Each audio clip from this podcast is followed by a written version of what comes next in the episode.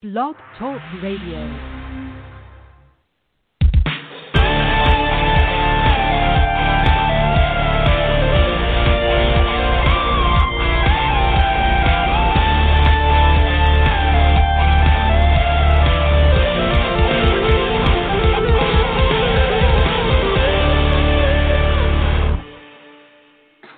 Hello, and welcome to Nice Girls Reading Naughty Books. I'm your host, Bernadette Walsh, and I'm so pleased to introduce my guest this evening, LaQuette. LaQuette is a romance author of bold, provocative love stories featuring multicultural characters. She often crafts emotionally epic, fantastical tales that are deeply pigmented by reality's paintbrush. A Brooklyn, New York native, LaQuette is a best selling romance author, and her awards include the 2016 Author of the Year Golden Apple Award. Her titles include Under His Protection and The Queens of Kings. So, welcome, LaQuette, to Nice Girls Reading Naughty Books. How are you? Well, thank you for having me. I'm well. I'm well. All things considered, what's going on in the world, I have no complaints. I know it's been. Um, we were talking about it before we joined. It's you know, I, my heart goes out to everyone who's impacted, obviously, by the Yeah. coronavirus. But even for those of us who are not directly impacted, in the sense that are, we're still healthy, it's just such a stressful time. You know, we're both Yeah. we're both New Yorkers, so we are you know trapped in our houses, and it's you know, and with families and everything else, it really is a difficult time. So I appreciate you uh, you know joining me. Um, and so for a half hour, we can forget, you know, that we're trapped in our houses and maybe focus on what we love, which is, you know, romance. and actually, Absolutely. LaQuette, I'm all for we, that. Yes, absolutely. So, LaQuette, I, I think we have two things in common that you may not be aware of. One, we are both Okay. originally Brooklyn girls. I was Brooklyn born as well. Yeah, and um, yeah, well, you know, I I was, uh, my dad was in Brooklyn. Um, I lived in Brooklyn until I was around 10. And then when I was an adult, my husband and I, um, I found him in Brooklyn. He was a Bay Ridge boy. And uh, we lived there for a while. Then we moved, moved out to Long Island. So, um, which is kind of like Brooklyn anyway. But, um, so yeah, so we're, we're both Brooklyn girls. And the other thing we have in common, I was looking at some of your um, covers and I saw a couple of them Mhm. had uh, redhead boys. So the ginger boys don't often get a lot of love. well, um, I I can't even say that it was really that he was a ginger boy. You're talking about um, his true strength, which is the last book in the Queens of Kings series. Um, that character came came out out of my head, genuinely speaking, because I had to make a phone call to PayPal because there was some sort of um, there was some sort of issue going on with my account at the time, and to rectify it, I had to call them and the representative had the loveliest accent that I'd ever heard a man speak with. And I was so entranced by his voice um, and his speech that I could hardly stay focused on the business matter that I was calling him about. And at the end of the transaction, he was like, Do you have any more questions? And I said, Yes. I know this is going to sound really weird, but your accent is lovely, and I really just would like to know where you know where you hail from or where in the world you are right now, because it's not one that I readily recognize. Because you know, from New York, you it's you know everyone from everywhere in the world is in New York. Um, Mhm. So you you get a feel of the different dialects and things of that nature but I had not um, actually heard his. And he was from Ireland. He had, he said to me, "I am from the People's Republic of Ireland," and I was like, "I need to write an Irish character. like I just need to." After listening to this man's dreamy voice for you know all of five minutes on the phone, so that's where Teague came from. Uh, you know, the, the my fantasizing about the nice person that helped me with my PayPal issue. Oh wow, that's what. Well, isn't it amazing what is, what inspires you? You know, the PayPal inspired Yeah. you. I actually live. My husband, my husband actually is from Dublin, so I get to hear that Ah. accent all the time. Oh, you're so fortunate. It was so dreamy. It really was. I was mesmerized by it. I really was. oh, that's so cool. That's so cool. So listen, why don't we talk about um, you know, how long you've been writing and, and what got you interested in romance? Um, well, I'm an academic. I've spent um, a good amount of years teaching um, English Lit and Comp and um, research writing. So there's all you know, writing is always associated with the teaching. But um, I started writing romances probably um, like literally 20 years before I actually started publishing them. Um, I just knew that I was reading, like my first romance novel was um, The Devil's Price by Carole Mortimer, and it it completely like I was completely entrenched in it. I mean, I really could not put it down. I read it in one sitting, uh, and I knew then that I wanted to do something like that. Um, but I couldn't find books that really featured women of color um, and didn't really feature a lot of Brooklynites. So um, I started kind of creating my own stories probably when I was about 18, 19. Um, and that kind of led me in the direction of studying literature and writing um, for many years after that. Uh, but I started publishing probably about six or seven years ago. And so, what made you decide to? How did you get the courage to say, "Well, I can start telling my own stories"? Um, I had just finished my master's degree, um, my my thesis and my defense of my thesis. I was tired of writing stories, or rather, writing for specific reasons, like in academia, in terms of defending whatever it was I was arguing at that point. I didn't want to write what other people were telling me to write, which is what you do as a student, um, a mm-hmm. graduate student. Um, and I wanted to just write something that was all about my id, that was all about consumption and just enjoyment. Um, and so I just sat down and I started writing this story that just kind of came out of nowhere. And um, my husband read the first half of it, and I think I didn't finish the the second half because we got pregnant with our first son shortly thereafter. And so it kind of fell by the wayside. And he kept saying to me, you know, I really think you should do something with this. It was really good. And I'm still, you know, I'm waiting on the second half of it to figure out what happens. Um, and my husband is not by any stretch of the imagination a person that reads romance, but he was really into the book, um, what I've written thus far. And so I thought, well, if he, you know, being a computer tech guy who could care less about, you know, romance, um, if he's that intrigued by it, then maybe people who actually like romance would find this interesting. And so I started. Um, I made the decision to kind of uh, to self-publish at that time, and mm-hmm. I didn't have a lot of knowledge about self-publishing, um, but putting that book out um, put me on the radar of a small press called Hot Ink Press and um, I wrote for them for a couple of years. The first four books of the Queens of Kings series were uh, published through them, and um, from that, that led me to my journey to RWA and traditional publishing. And so, how many books have you published at this point? Um, I've published 11 total, uh, and I am currently working on three series for three separate publishers. I don't know what I was thinking at the same time. so I'll be writing for the next two years. It's a good problem to have, but you know it can be a little overwhelming when you think about it. That's amazing. That is amazing. And so, um, it's yeah, quite a journey. You know, now is is writing something that you do full time at this point? Yes, or do I you am have a a day job? Writer. No, wow. writing is my day job. This is what I do. Um, it's what I have seriously invested in, uh, and it's why I take it so seriously because it is it is my profession. It is my job.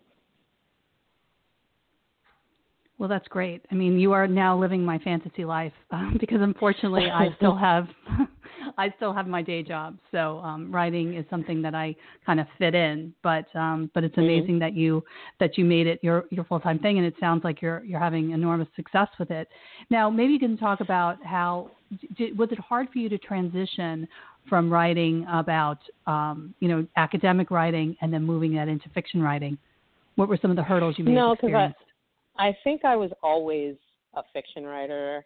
Um, I just didn't really know much about format and formula and and how um, how stories like the format of stories and what they should look like in the printed word in the printed form. Um, I knew I was a storyteller. I knew how to tell a story, but I didn't necessarily know how to use the skills that we use as writers to keep your audience um, actively engaged in the text. And so I started reading these books and I loved them, but I kind of thought, well, I really need to know how to write, you know, professionally. Um, and so I decided to take up writing in college. So I had already been to school and I I had an associate's at that point in respiratory therapy and I was practicing as a respiratory therapist. Um, but I there was something so very serious about the the yearning to write that I went back to school and got a bachelor's degree in creative writing because I really wanted to understand how writing worked and you know what my job was would really entail as a writer. Um, and I was fortunate because in that I think I learned a special appreciation for all forms of writing that I don't think I would necessarily have if I had come to writing um, just because I loved reading. Um, I, it taught me it taught me why I loved reading things, and again how to make my readers love reading my books. Um, and so for me, and that's not the path that everyone needs to take. I don't think anyone needs that. I'm just saying I'm hard headed, and for me, for it to penetrate into my head, that's what I needed. Um, and so doing that and putting that kind of energy, because I'm I'm that person. Like if I really like something, I'm I go all at it. I I put a hundred percent into it because I really want to know the ins and outs of how something works in order for me to get a handle on it. Um, so after studying literature for a while, um, I decided it was time to actually put all of the things that I had learned between my bachelor's and my master's degree um, and those two programs and put it into actual practice and put it out into the world. And I, I think that people they dismiss romance as literature, but for me, I always saw romance as literature. So there was never any sort of divide for me in oh you're studying literature but you want to write romance. To me it's all the same. I mean it's different genres of course but good writing is good writing and it doesn't really matter um, what genre you choose to write in. Well that is that's that's i i think that is a, a, a hurdle that a lot of romance writers over have to overcome, right? Because mm-hmm. the the prejudice, in a sense, against romance writing. But on some level, you're right. Good writing is good writing, and if and if you don't have the good writing, you you won't rise to the top. So um, yeah. I think, you know, I I. I I, I I dip in and out of romance. I think I started with romance because, you know, I had always talked about writing and you know i was just it was it was a fantasy almost for me and i said well maybe mm-hmm. someday mm-hmm. when i retire you know, I'll be able to sit on the beach and I don't know, write a romance novel. And when I was 40, I, you know, I hit 40, I was like, you know, I, you know, I had I checked all the other boxes in my life, right? I got married, had a baby, finally, um, and um, and I had my career, which I'm a lawyer, and, and that was a big focus for me for a long time. But I, you know, I turned 40, and I was like, there's something missing. That whole year, mm-hmm. I was like, mm-hmm. what is missing? And it was the creative side that I never allowed myself yeah. the room to explore. And so what I did was obviously I, I'd already kind of started down a road with a career, and um, and so I I just t- took little steps. You know, I started. Mm-hmm. I bought myself a big. My husband actually bought me a computer, and I joined a local writing group, and I tried to um, teach myself in a lot of ways because mm-hmm. although I had, you know, I did a lot of writing in my professional life as a lawyer. That's what you do is a lot of writing. It's very, yeah. very different that kind of legal writing is very very different from putting yeah. it into fiction and and as you said before you know just being a reader i think that you know look i think you have to be a reader in order to be a writer but that mm-hmm. doesn't go all the way it doesn't it doesn't help you structure and all the things that yeah. as a reader you almost don't notice because you're caught up in the story you don't story, see you know all yeah. the yeah all the the the underpinnings of, of the story, and so that's mm-hmm. what I had to kind of learn.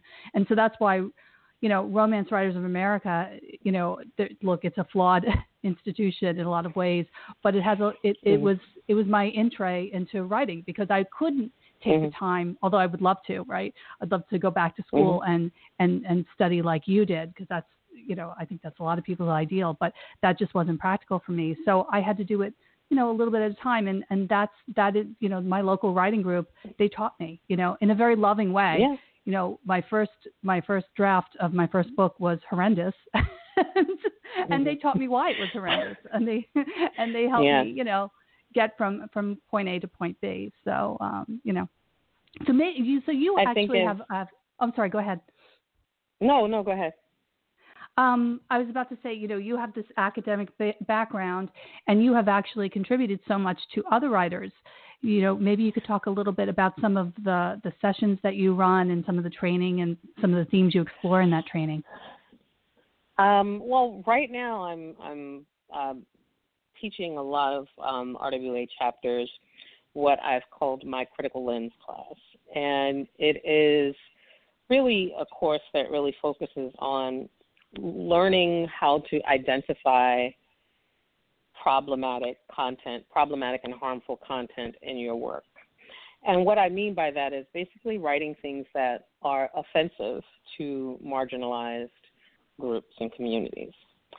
And um, especially when you are not from one of those communities, uh, it can be really easy, even without the intention, right? Even if your intent is to do something really good and to make your work inclusive, um, if you don't understand people's perspectives and why they have those perspectives and how your perspective may differ from theirs and why. If you don't understand that, then you can find yourself inadvertently doing some doing more harm than good. And so my course focuses on using literary criticism, um, which is basically identifying different schools of literary thought and applying them to um, to work and to a, to literature and using that to analyze not just what the text is on its face, but the things that we don't see that goes into a text, things like the author voice, things that um, things like what influences the author had or what was going on in the in that person's um, life culturally, what was going on in in their environment, whether um, like if we you know uh, or time period you know, there are lots of things that happen historically that have a major impact on people individually. Uh, and, you know, if you don't recognize those things, you might not understand the depth of which this author is trying to bring those ideas and those experiences into their writing. And for you, it may just be something that you feel can be glossed over, but without understanding a perspective, you won't get the real value of the work. And so I, what I basically do is teach people through literary criticism to learn to value the perspective and the experience of marginalized communities and groups. And do you see, at least in the groups that you've been working with, that more people are trying to write from other perspectives and include more um, more of a multicultural, you know, cast of characters in their books? I I think that is definitely so. But it's not just multiculturalism; it's also identity. It's you know LGBTQ plus mm-hmm. people. Mm-hmm. It's disabled people. It's all of these marginalized groups um, that people are aware of and understand that have you know basic understanding that they should be putting them in their books because we exist in real life and if you're going to write what what we call realistic fiction you should have you know elements of realistic realism into your your fiction. Um, and when you when you when you don't put those sorts of uh, communities in your book, when your book is extremely homogenous, you are making a statement. You are making a choice because most of the world is not homogenous. Most of us live in a place, or most of us, if not if we're not having direct contact with people from marginalized communities. We do know they exist though. Um, and so to write a story that's you know placed in set in New York, but you have no people of color or no LGBTQ plus people or no disabled people, like New York has um, accessibility like built into a lot of its infrastructure. So even to get on the subway, there are certain stops, not all of them, but the, many of the major stops have elevators for people who can't, you know, get up and down stairs that will take you from the street level to the, the subway platform. Um, so when you write a story about New York and you're writing it and you're not placing these people from these groups and these communities into your story, even in a secondary or tertiary fashion, you are making a deliberate choice, which is either because you have no interest in painting your picture that way, or it's because you are afraid to do it because you're afraid you're going to do something wrong. And so that's where my class sort of comes in. I don't teach people, you know, things like skin color and hair texture because that's really irrelevant and really has nothing to do with what makes a person who they are and what their identity, what the perspective of their identity is. Um, and also, it doesn't really do anything because people of color have all sorts of textures and hair textures and skin colors. Um, so, me trying to teach you that would be, you know, it wouldn't serve you at all. We're not a monolith. Um, we're not all the same. And so you can't write us all the same. But if you understand why, how inflicting your view on my life and my experience minimizes and diminishes my experience and my value and my my contribution um, to the overall society and the overall genre, then once you understand that, then you'll start to kind of think, well, wow, like I didn't understand before why this was a problem, but now that I've kind of understood, you know, we discuss things like double consciousness.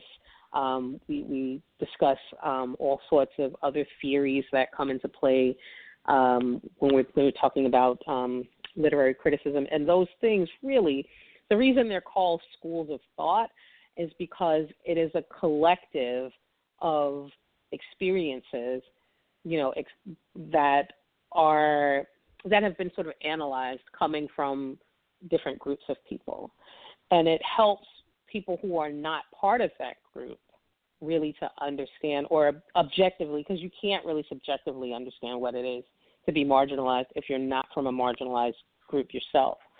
But it can sort of help you understand objectively why people might feel a certain way about a certain thing, right? Like we've, if you've never lost your parents, so to speak, right?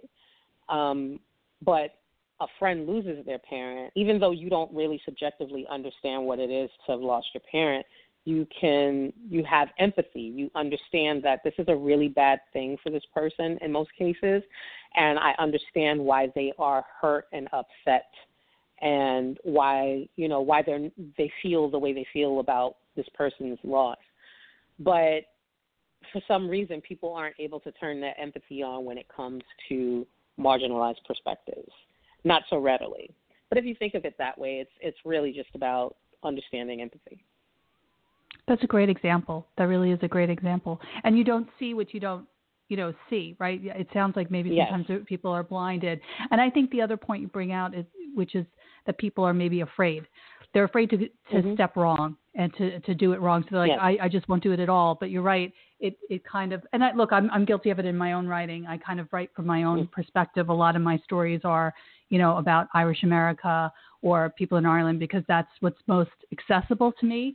But it is something mm-hmm. I have thought about as well in terms of my next book. How do I expand that? Because it's first of all, it makes for a richer reading experience for your readers, and it also expands mm-hmm. the universe of people who want to read your book. You know what I mean? If there's more that they can connect with, so um, so I think it's you're doing a great service. Norm- it also normalizes the appearance of marginalized groups in books without without spotlighting them in a negative way, meaning we're not making their marginalization the focus, or we shouldn't be making their marginalization the focus of their identity in the book. It should be that they are there, that mm-hmm. they should be there, and it should be normal that they're there. Because if you, as a white author, write that sort of scenario, and it makes it it doesn't seem so strange when I do it, when I write that character, when I write books featuring people of color, because readers have already seen it in mainstream. But if me not being part of the mainstream, if I am attempting to write this and mainstream is not at all including it into their work, then it looks like something different. It looks like something other. It looks like something that is not a part of the norm that we, the standard that we are used to having. So by having these, by creating diverse casts, you are normalizing the existence of these people, of these groups inside of the romance world. And then romance readers will get used to seeing them and won't think that they're so strange when people from those communities actually write books about their own love stories. That's a great point. That's a great point. And and in the same way, so when you include multicultural characters in your own books, like the the Irish boy who who inspired you from from PayPal, that again, if people have seen that in other other stories, that you're right, it becomes more normalized. That's a, that's a great point. Mm-hmm. And and like I said, I I think you're doing a, a great service for other writers to mm-hmm. opening up their lens because look, the writing process, the story comes to you as it comes to you, right? And it's only mm-hmm. when you know, I think constant learning and constant exposure that you think, okay, I'm starting a new story. You know, where can I maybe maybe I would normally have my character look like X or be an X type of character, and then I maybe I could consider them a Y character. You know what I mean? Like so, it's opening up mm-hmm. your your lens. I guess one question I would ask you, and I, I'm the reason why I'm asking is because I I just finished a book by a fairly um, well-known romance writer, women's fiction writer, and um, you could, I, you know, only because I'm kind of in the romance, the RWA community, you could see what with mm. this this concept of multicultural characters has been talked about, and I could see that this character, this writer was trying to expand her normal universe. But I felt the way that she did it was a little jarring because she had a lot of her main character, and I'm not going to identify her because, like, first of all, I'm a big mm-hmm. fan girl, and, and and I think she was trying to do some good things, but I think maybe she could have done it in a different way. And I, I just wanted your your thoughts. You know, her main characters were still, you know, white people, right? All the main characters, mm-hmm. love interests, the, the the family, you know, they were all white characters. But she had a lot of multicultural, uh, you know, um, characters that were tertiary characters. Mm-hmm. But I felt like she didn't do a great job of they were just kind of there. And like you know one of them was a neighbor who was you know latin and was singing you know in the backyard or something. And mm-hmm. i felt like it was jarring because she didn't interact with this neighbor. He could have been cut completely out of the character. And i was like well, what are you trying to show? Like that your neighbor is latin? Like is that what you're trying to show? And i mean okay but you didn't interact with him. You know what i mean? And then i just felt like the character like a lot and then she was at a party and so there was you know, an Indian family as a party, and then you know, like it was kind of a lot. But I felt like I was like, if you're going to have these characters, they should be they in should the have story. Substance. Yeah. yeah. See, um, the problem with that is that you're you're basically making cardboard cardboard cutouts of diverse people and putting them in your book and expecting that to be enough, but no, it's not. So I always use this analogy um, to help people understand how to really create a marginalized character um, and insert them into your story, even when they're not the main character, right? So we get caught up in our main character, and the whole book has to be about those two characters. Yes, we know that, right? But we also, you know, we all for our main characters, we always have goal, motivation, and conflict. We always have a full arc, that emotional arc that this person has to, you know, these people have to go through. But they don't oftentimes, especially when it comes to writing outside of their own experience, um, when they put these these marginalized people in these stories, they're not giving them a full arc. So they come off very shallow, very superficial. Um, a great way to think about how to do this is to watch um, Marvel's Captain America Civil War. And you're going to think it's strange, but I promise you it makes sense. Um, when you, this story, the protagonists in this story are Captain America and Iron Man, and they're having a clash, a difference of opinion that leads to the Avengers splitting up into two factions, two teams. Um, in all of that going on, we meet T'Challa, who at the time when we first meet him is the prince of Wakanda, and he is being doted on by his father, King T'Chaka. Um, we meet him as a loving son who adores his father and who is also adored by his father. We he is the jewel of his father's eye.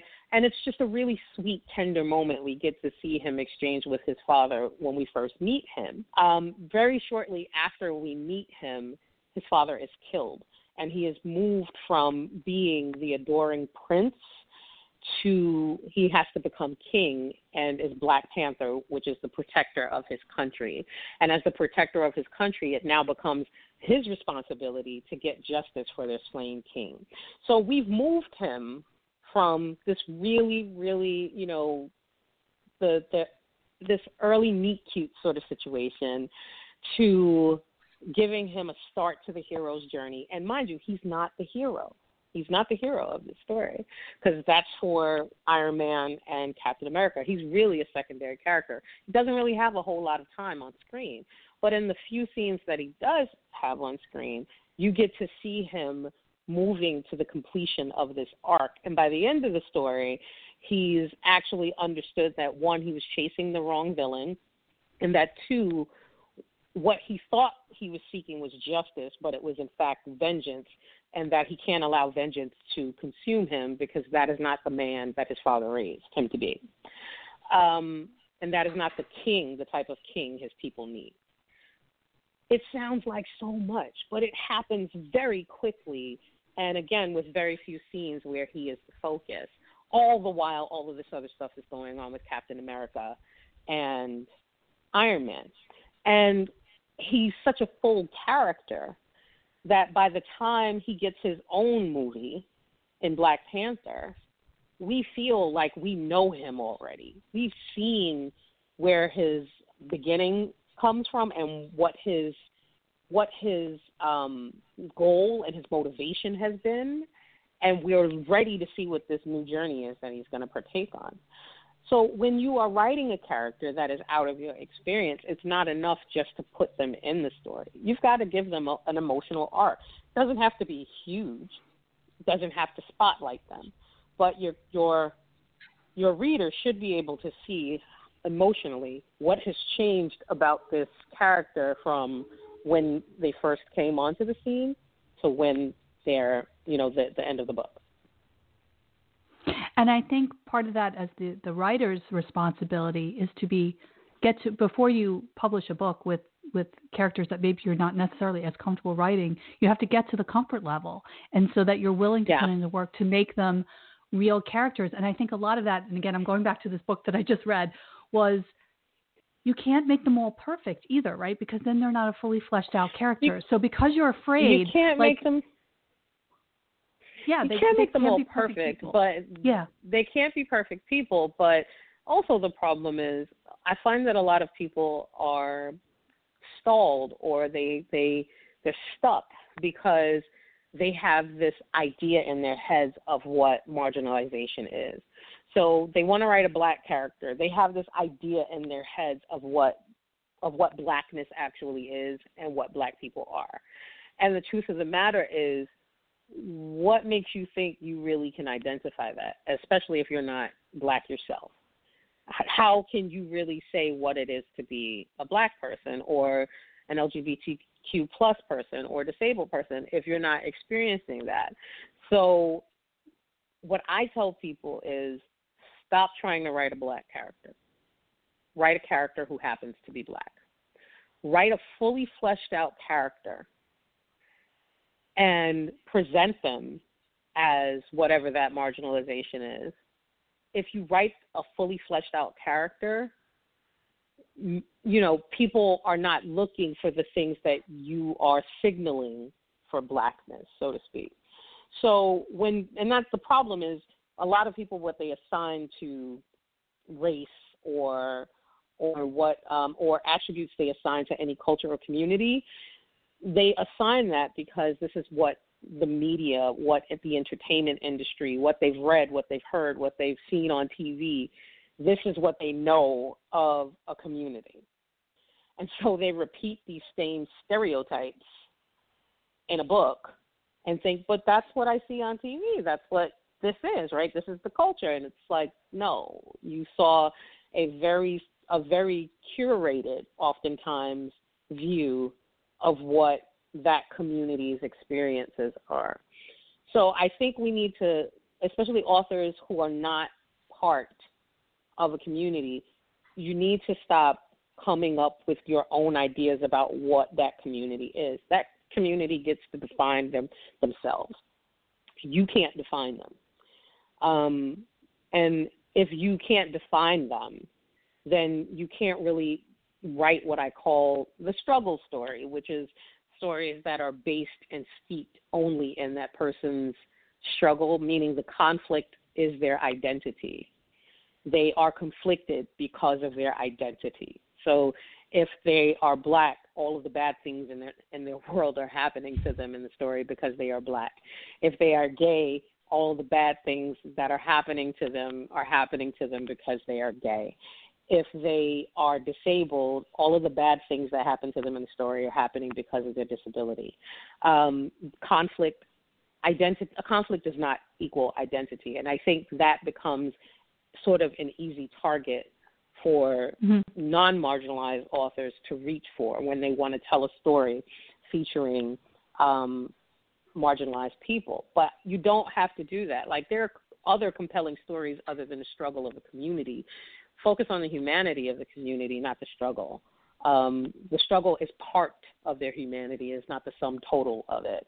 And I think if we get to that part where we're realizing that people are not their conflicts, um, um, you know, that identity is not something we should have to be conflicted about.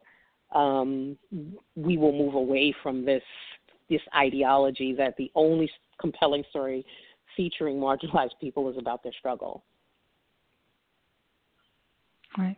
So I think I, you know, I, I think it's all about, for, from the writer's perspective, um, educating yourself and and you mm-hmm. know again, I think um, moving out of your comfort zone and doing it in the best mm-hmm. way you possibly can. And I think that is really, you know, trying to, you know, think about and be very thoughtful about when you're adding those characters. And and like you said, Absolutely. try not to be, you know, uh, stereotype. I mean, and I even see it like you know, from you know, I'm Irish, I'm from an Irish family. I'm married to an Irish man, and a lot of times, you know, there's also stereotypes about Irish people in the community, you know, from the mm-hmm. media that we're all, you know, uh, Patrick's Day, you know, stuff, and we're all a bunch of alcoholics.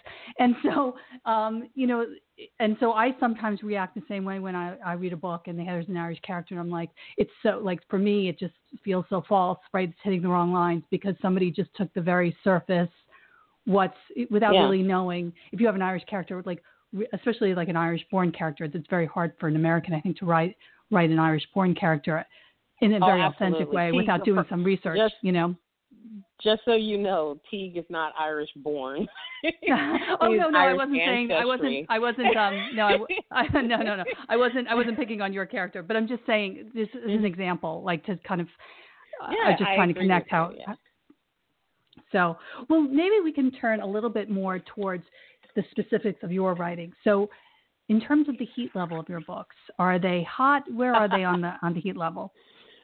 My books are scorching. So if you are not, um, if you don't want to see sex on the page, don't pick up my books. They are filthy. They they are.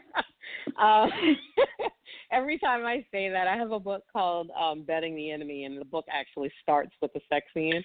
And every time I say how filthy the book is, Joanna Shupe, who she says to me, "I love that book. I so love that book."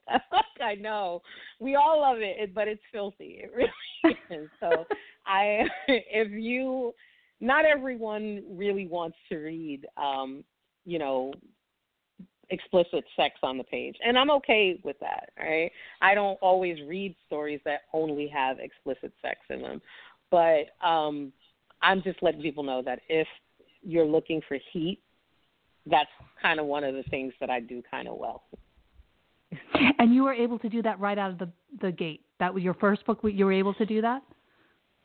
Um, yeah, because I think I um, I write sex from the perspective that it is natural, and that there's no reason to be ashamed of it.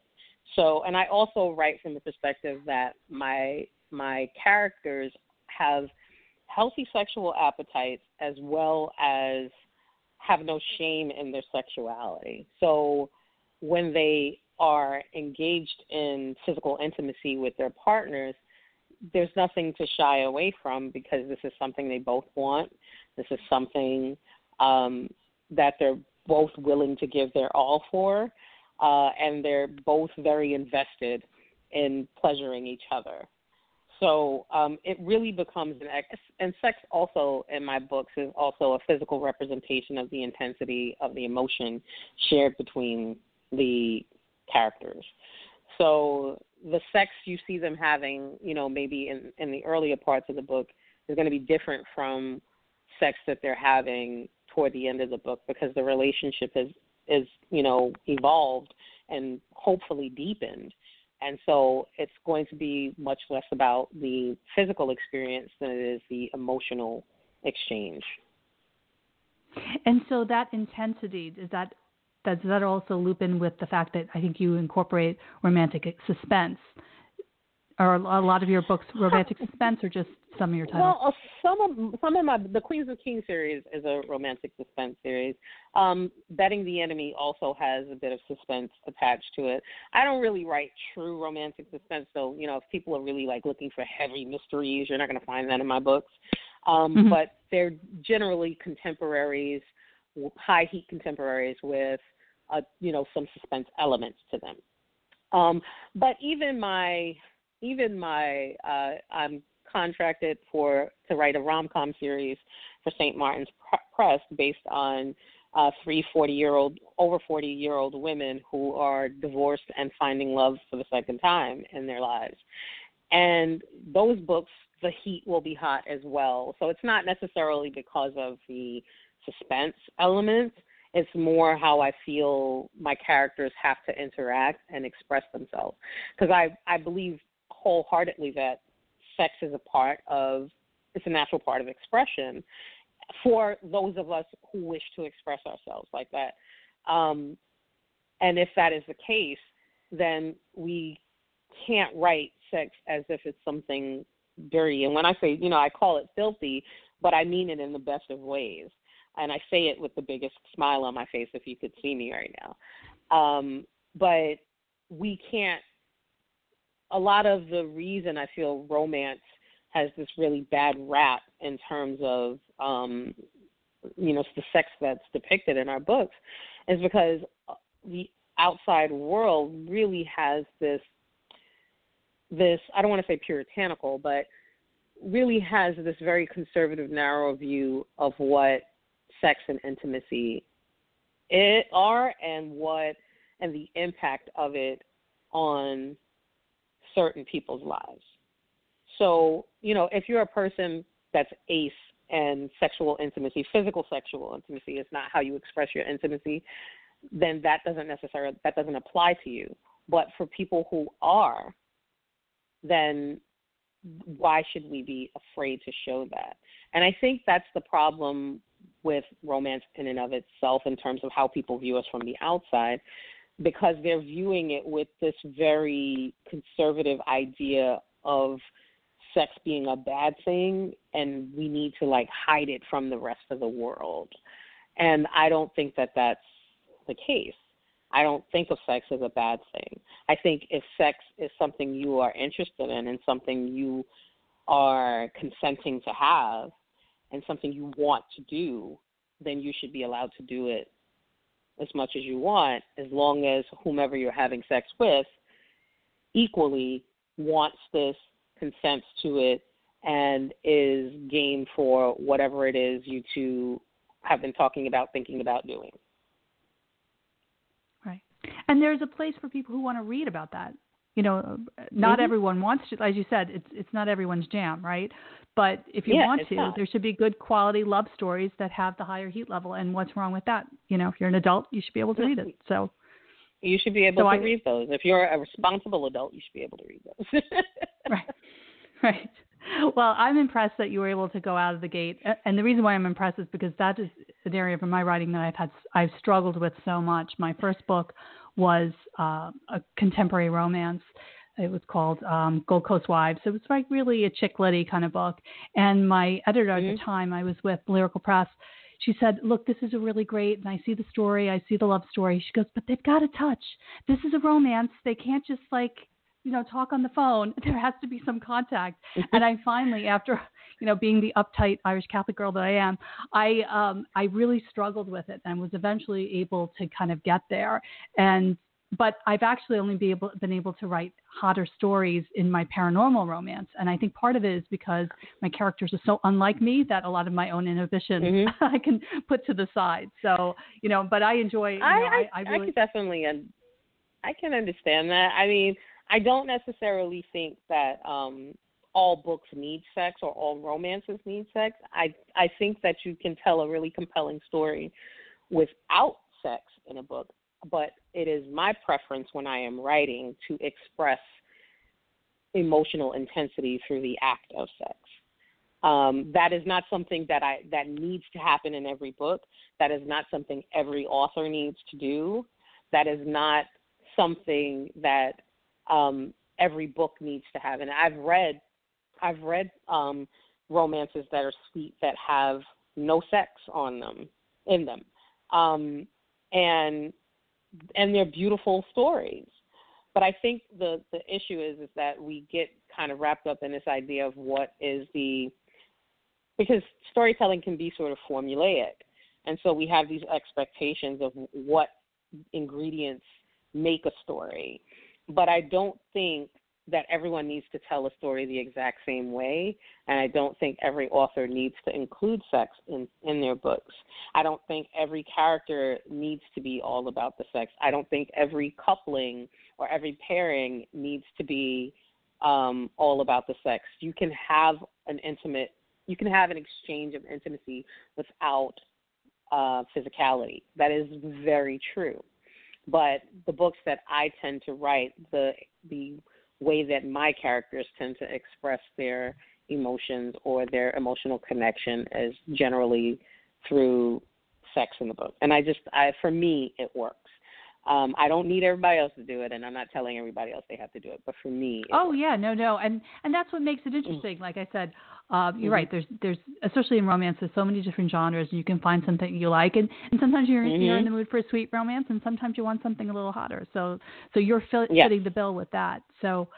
So I think that's I great. And like I said, I was a- able to eventually get over it. I actually have written some hotter books, um, but the first one was a real struggle. So anyway, so um, and I and I wanted to tell you, sex I, cannot.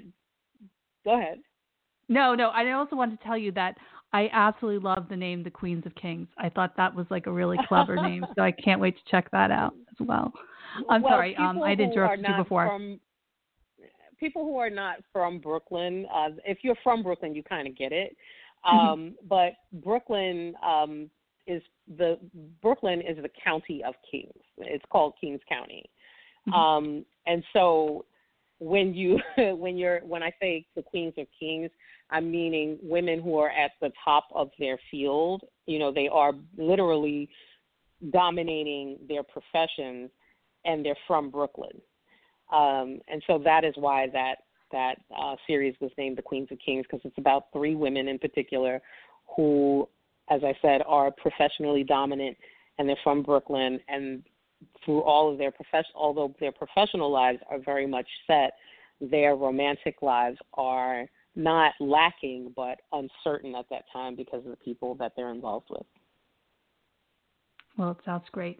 We, I could, I wish I could talk for like another hour with you, LaQuette, but we're actually running a little bit out of time. Um, so maybe you could t- tell people where they could find you online, and also what some of your upcoming or more, more recent releases are. Uh, you can find me on Twitter at LaQuette Writes. You can find me on Facebook at LaQuette the Author. Um, you can find me on Instagram at LaQuette, excuse me, at La underscore Quet. Um, and my, I am writing a lot right now. So my latest release would probably be Under His Protection, which has the rights have since been re- reverted to me, so that will be re-released very soon. Um, and then before that, uh, probably bedding the enemy, and I think that that's um, that's an, a, a very unique entryway into my work. So if you're looking for the spicy stuff, if you really like a hot book, a hot little read, um, bedding the enemy is definitely the way to go.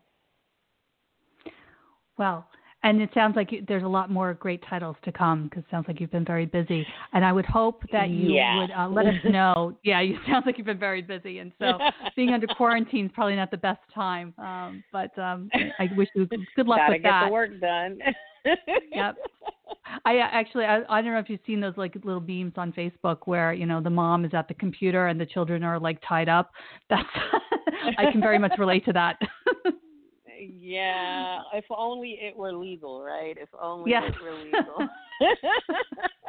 oh, we well, you know, we just have to get through it, and and that's what I tell my my husband. Yeah. I was like, we just get have to get through the next week. We just have to get through. I can't think that this is going to go on for mm-hmm. more multiple weeks. Although I fear, of course, mm-hmm. that it will. But you know, we have to and, one and day we have at to a keep time writing. is all you can do.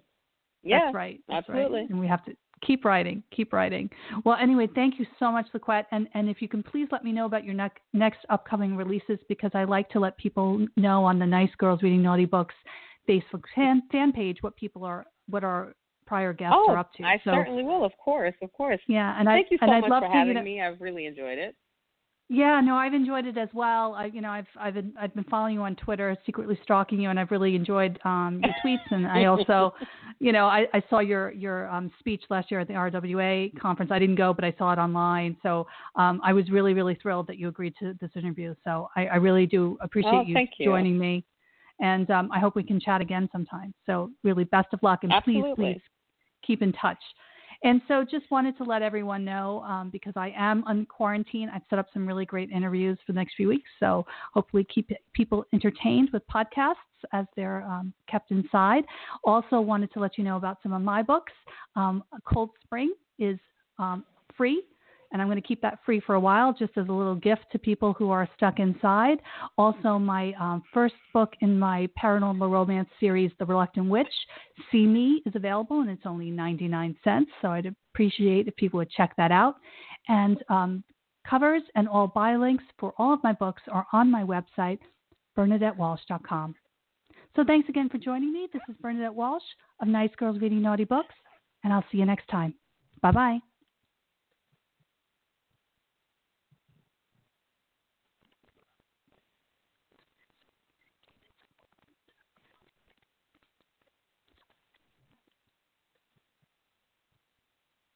Guys, it is Ryan. I'm not sure if you know this about me, but I'm a bit of a fun fanatic when I can. I like to work, but I like fun too. It's a thing. And now the truth is out there. I can tell you about my favorite place to have fun Chumba Casino. They have hundreds of social casino style games to choose from, with new games released each week. You can play for free anytime, anywhere. And each day brings a new chance to collect daily bonuses. So join me in the fun. Sign up now at chumbacasino.com. No purchase necessary. Group. Void were prohibited by law. See terms and conditions. 18 plus.